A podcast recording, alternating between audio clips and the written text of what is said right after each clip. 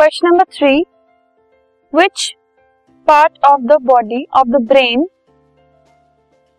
Maintains posture and equilibrium of the body.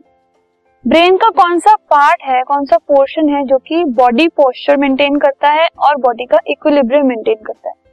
So cerebellum जो होता है ब्रेन में, it is responsible for maintaining the posture of body and the equilibrium of body.